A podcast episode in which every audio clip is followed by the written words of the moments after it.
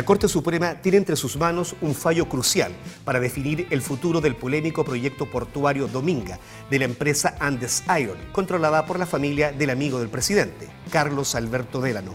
Cualquier sea el sentido del fallo, Minera Dominga volverá a ser un fierro caliente, hablando en términos políticos que nadie quiere tomar, en especial cuando éste se encuentra en la antesala de la cumbre climática COP25.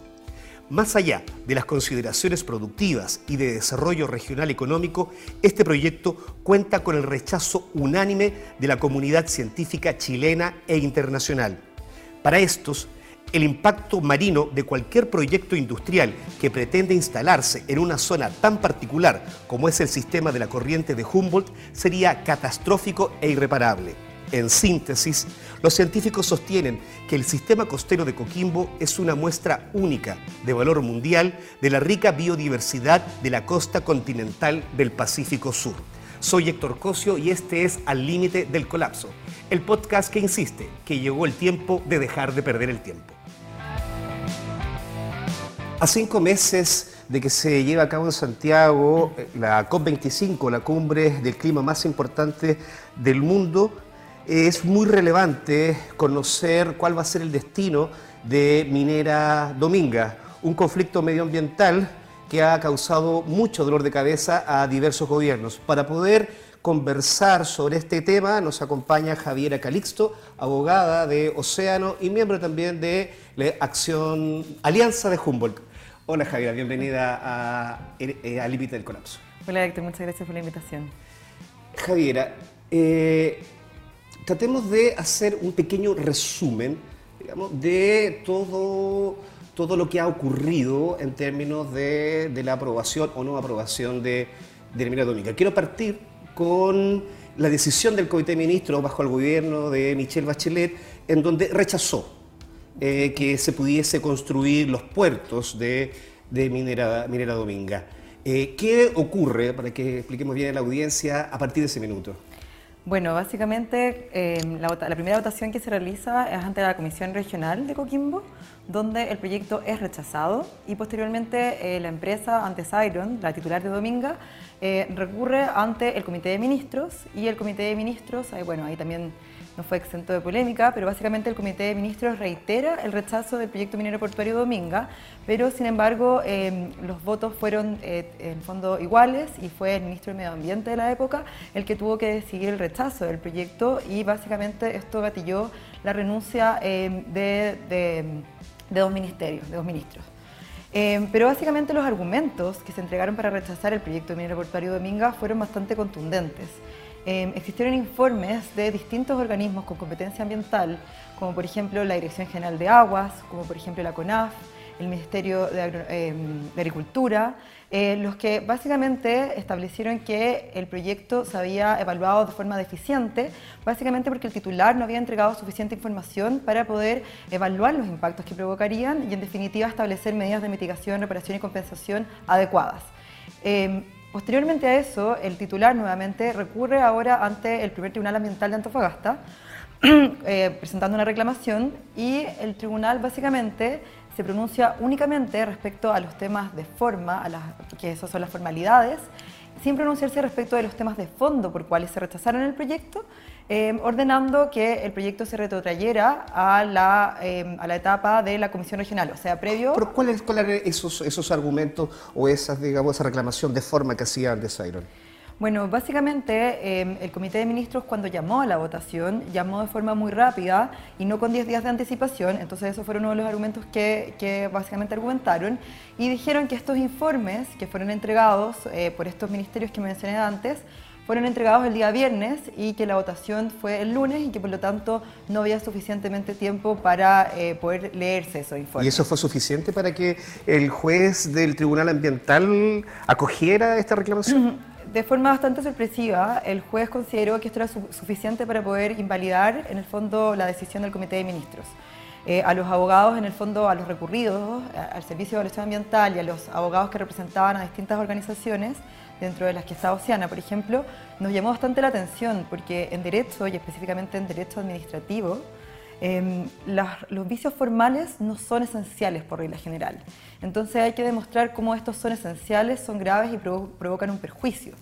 Entonces, luego de la decisión del Tribunal Ambiental, nosotros eh, acudimos a la Corte Suprema para señalar lo que ahora te estoy un poco comentando, que básicamente si es que el Tribunal Ambiental hubiera revisado las materias de fondo, o sea, por lo tanto, hubiera revisado los motivos por los cuales se rechazó el proyecto eh, Dominga, eh, nosotros eh, creemos que se hubiera llegado a la conclusión de que estos vicios formales eran irrelevantes porque se hubiera llegado al, resultado, al mismo resultado, que es el rechazo del proyecto. Por eso que ustedes impugnan esa decisión a través de casaciones a la Corte Suprema, ¿no? Exacto. Eh, Oceana y un grupo de otras ONGs, representando también a muchas eh, personas locales, interpusimos recursos de casación en, el en, la forma y en el fondo, cuyos alegatos fueron en marzo de este año, y ahora estamos a la espera de la sentencia y la verdad es que esperamos realmente que eh, la Corte Suprema eh, revierta la sentencia del Tribunal Ambiental y básicamente mantenga el rechazo del proyecto minero portuario Dominga, porque finalmente lo que ocurrió es que el Tribunal Ambiental nunca revisó los temas de fondo, los temas técnicos, los temas científicos, que respaldaban el rechazo del proyecto. Esos fueron los Javier, esos son los argumentos que ustedes presentan, que en definitiva el Tribunal Ambiental no considera la evidencia científica. Claro, básicamente decimos que los vicios formales fueron irrelevantes y, y básicamente cuando lo que nosotros explicamos a la Corte es que una vez que un recurso se, se interpone por parte de Dominga, esto se le informa a todos los ministerios. Los ministerios tienen meses y meses para poder estudiar estos eh, expedientes administrativos, porque son realmente expedientes muy grandes. Estos informes que llegaron el día viernes fueron tres informes, más, más, o menos en promedio, cada uno de 15 páginas, que efectivamente podrían haberse leído los ministros y por lo tanto lo que nosotros tratamos de señalar es que los ministros tenían los antecedentes sobre la mesa y que por lo tanto a la hora de rechazar el proyecto minero portuario Dominga existían una serie de antecedentes técnicos para poder fundarlo y por lo tanto el Tribunal Ambiental debió revisar los temas de fondo. Eh, recordemos que hubo una inspección personal del tribunal en el cual se recorrió la zona, en el cual se recorrió con abogados y con científicos y técnicos que explicaban los distintos impactos y cómo estos no fueron evaluados de forma correcta. Entonces, para nosotros, eh, en el fondo los abogados de los recurridos no entendíamos cómo el tribunal no se pronunció por los temas de fondo. Entonces, ah, ese es el argumento Ahora el, sartén, digamos, lo tiene la, Corte, la Corte Suprema. Eh, hay dos siempre los fallos, hay dos escenarios. Eh, el primero es que acoja los argumentos de la casación que presentan ustedes y que rechacen en definitiva el fallo del, del, Tribunal Ambiental, ¿no? ¿Cierto? Y que se mantenga la decisión del Corte de Ministros que rechazar el proyecto. Pero también puede ser una segunda opción, que en definitiva valore que él estuvo, estuvo conforme, está conforme respecto de lo que hizo el Tribunal Ambiental.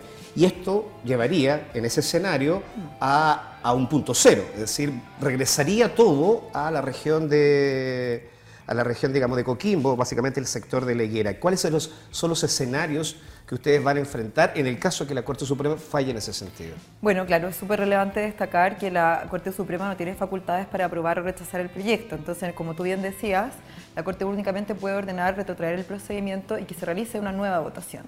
Entonces, lo que hay que tener en claro es que aunque se realice una nueva votación, los antecedentes técnicos y científicos ya están sobre la mesa y hay suficiente eh, certeza de que el titular no entregó suficiente información.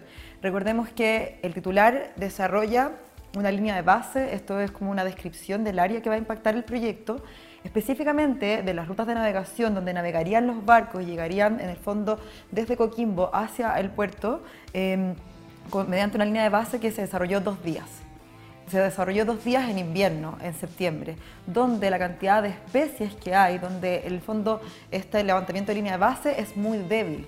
Si nosotros comparamos con la línea de base desarrollado para otras áreas del proyecto, no hay comparación. Entonces es un proyecto que es deficiente. Entonces ese es el proyecto que hoy en día se va a votar. Hoy en día, la, el fondo de la ley entrega facultades a la Comisión de Evaluación y al Comité de Ministros para, por ejemplo, establecer medidas adicionales pero lo que nosotros vamos a plantear, y lo planteamos desde ya, es que cualquier medida que se establezca va a ser una medida improvisada, porque tú no puedes establecer medidas que técnicamente te aseguren la mitigación, reparación o compensación de los impactos que va a provocar si tú no conoces lo que estás dañando. Entonces, nosotros en el fondo creemos que hoy en día, eh, aunque se vuelve a realizar una votación, eh, el fondo de la Comisión Regional va a tener suficientemente, suficientes antecedentes para volver a rechazar ese proyecto. Y cualquier medida que se establezca va a ser una medida que, em, en términos como bien simples, va a ser una medida parche, va a ser una medida que no garantice que efectivamente una zona de gran valor medioambiental sea protegida mediante este megaproyecto. Una de, de las críticas que se ha hecho a menudo a, a estas comisiones regionales y al Comité de Ministros es que las, consideraciones científicas parece que no, no, todas las veces logran pesar, más bien pesan consideraciones de carácter político. Eh, ¿cómo, ¿cómo, ustedes también? Porque esto va, si vuelve, va a volver, digamos, a, a ser tan, tan álgido como fue hace un par de años. Sin duda, sin duda va a ser eh, igualmente álgido y especialmente considerando dos factores muy relevantes de este año. Eh, durante este gobierno se creó el Ministerio de la Ciencia, y el Ministerio de la Ciencia ha dado un mensaje clarísimo, la subsecretaria lo planteó hace un par de días, que básicamente este ministerio se crea para que en la toma de decisiones eh, ambientales y en la toma de decisiones en general eh, políticas se considere la información científica. Y básicamente, mediante la evaluación del proyecto minero Dominga, lo que han dicho las eh, localidades y lo que han dicho las organizaciones es que se debe considerar la ciencia. En la evaluación de proyectos es muy raro ver que los científicos en el fondo alcen su voz para poder eh, plantear temas. Y el, respecto del proyecto Dominga, los científicos ya de premios nacionales, nacionales y también científicos internacionales han señalado con toda claridad que esta es una zona de gran valor medioambiental que debe ser protegida y que un proyecto con estas características va a impactar de forma irreversible una zona de gran valor medioambiental. Entonces, por, por un lado tenemos ese factor. Y por otro lado, debemos recordar que este es el año de la COP y no es de cualquier COP, eh, ha sido llamada la COP azul. Em, y en este sentido, ¿qué, significa que una COP sea azul? Como que de repente quizás no, no está en claro. Pero esto significa básicamente que tenemos que proteger a los océanos por la cantidad de servicios que prestan a los, a los seres humanos. O sea, tenemos que recordar que un 20% de la proteína que alrededor del mundo consumimos viene del mar. El 50% del oxígeno que respiramos viene del mar un 25% eh, del CO2 que se emite es absorbido por los océanos. Por lo tanto, eh, la creación de áreas marinas protegidas, como por ejemplo la que Oceana ha trabajado para que se cree en Leyera, busca precisamente eh, cumplir con este rol del mar, que, que, cumple medidas de mitigación, por un lado, pero también de adaptación del cambio climático. Por lo tanto, sería del todo contradictorio que por un lado el gobierno impulse una Copa Azul y que por otro lado, teniendo todos los antecedentes técnicos que fundamentan el rechazo del proyecto, haga algo distinto a eso. Me parece muy, muy interesante eh, cuando tu referencia al Ministerio de la Ciencia, porque esto también vendría a ser una prueba de fuego para el Ministerio de la Ciencia, porque hoy día tenemos un Ministerio de la Ciencia que sabemos, lo se estaba esperando, pero tampoco ha tenido muchas atribuciones, le falta mucha infraestructura para que el, el Ministerio de la Ciencia tenga efectivamente dientes, pero una postura como la que tú acabas de decir, llevaría entonces a que el Ministerio tendría que pronunciarse también en su minuto, o bueno, van a tener que integrarlo, me imagino, como un nuevo ministerio, van a tener que integrar este comité de ministros luego que pase, digamos, de la, de la fase regional, ¿no? Eh, eh, bueno, em, como bien tú decías... ¿Hay certeza sobre eso? ¿Lo, va a integrar el, ministro de Ciencia? Porque hay ministro de Energía, ministro mm. de Agricultura. ¿Lo va a integrar el ministro de Ciencia, un, un eventual comité de ministros? Bueno, hoy en día el Comité de la Ciencia está recién partiendo, nosotros lo apoyamos muchísimo, pero básicamente, o sea, apoyamos la idea de que exista un, un, perdón, un Ministerio de la Ciencia, pero básicamente hoy en día existe el, el, ministro y la subsecretaria. Entonces, eh, se está creando, se están creando sus atribuciones, pero de todas maneras a nosotros nos parece que sería muy relevante que un Ministerio de la Ciencia pudiera ser parte del Comité de Ministros, de ministros y tuviera atribuciones durante la evaluación ambiental de los proyectos, porque uno de los temas que se ha criticado profundamente del sistema de evaluación de impacto ambiental es básicamente la ausencia eh, de, conocimiento técnico, la ausencia de, básicamente, de resaltar el, conocimiento técnico, porque el conocimiento técnico está, los evaluadores tienen ese conocimiento, pero muchas veces se ponen en un segundo lugar por intereses políticos. Intereses em, económicos. Intereses económicos. Bueno, hoy en día también durante este gobierno se creó el eh, GPS, eh, la Agencia de Gestión de Proyectos Sustentables. Que lo valora bien a Dominga, ¿no? Em, está dentro de su listado, pero básicamente nosotros creemos que quizás este fue un listado inicial que hizo el gobierno, porque uno de los requisitos básicos que han señalado GPS es que ellos no buscan de ninguna forma disminuir los estándares ambientales.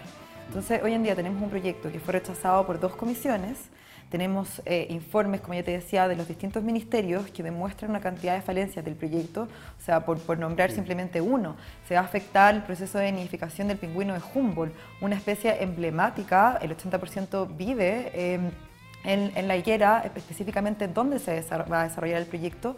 Em, por lo tanto, em, creemos que eh, esa información tiene que estar ahí encima. Mm. Ahora esto también tiene a este cultivo de, situaciones, se suma también una situación política que nosotros ya lo hemos informado, que le llamamos el fierro caliente, que va a recibir Piñera también, porque no hay que, no hay que olvidar que dentro de la propiedad de Andes Iron está la familia de Carlos Alberto Délano, el Choclado Délano, amigo personal del presidente. Por lo tanto, eso es un conflicto también que podría reventar en la cara. Quiero hacer otra pregunta.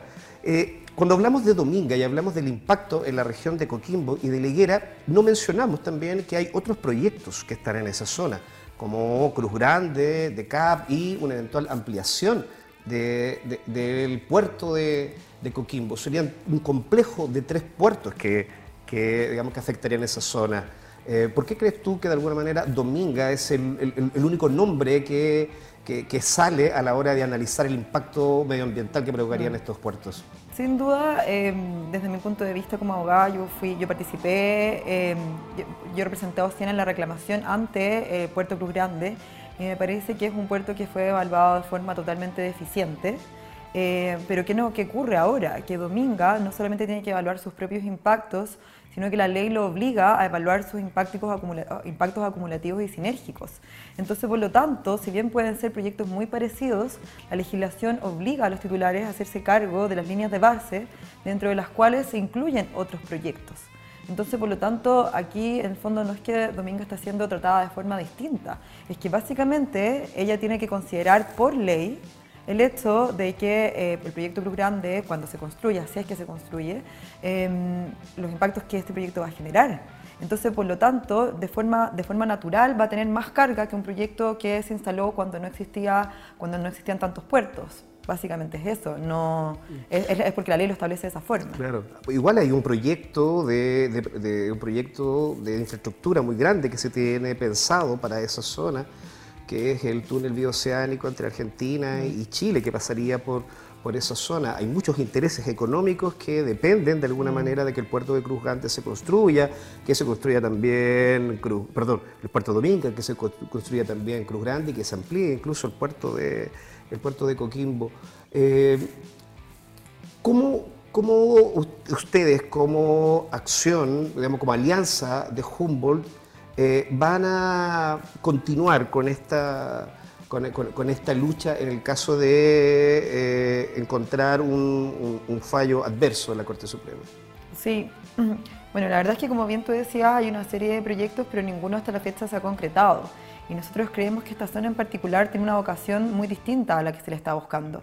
Es una zona eh, de pesca totalmente sustentable.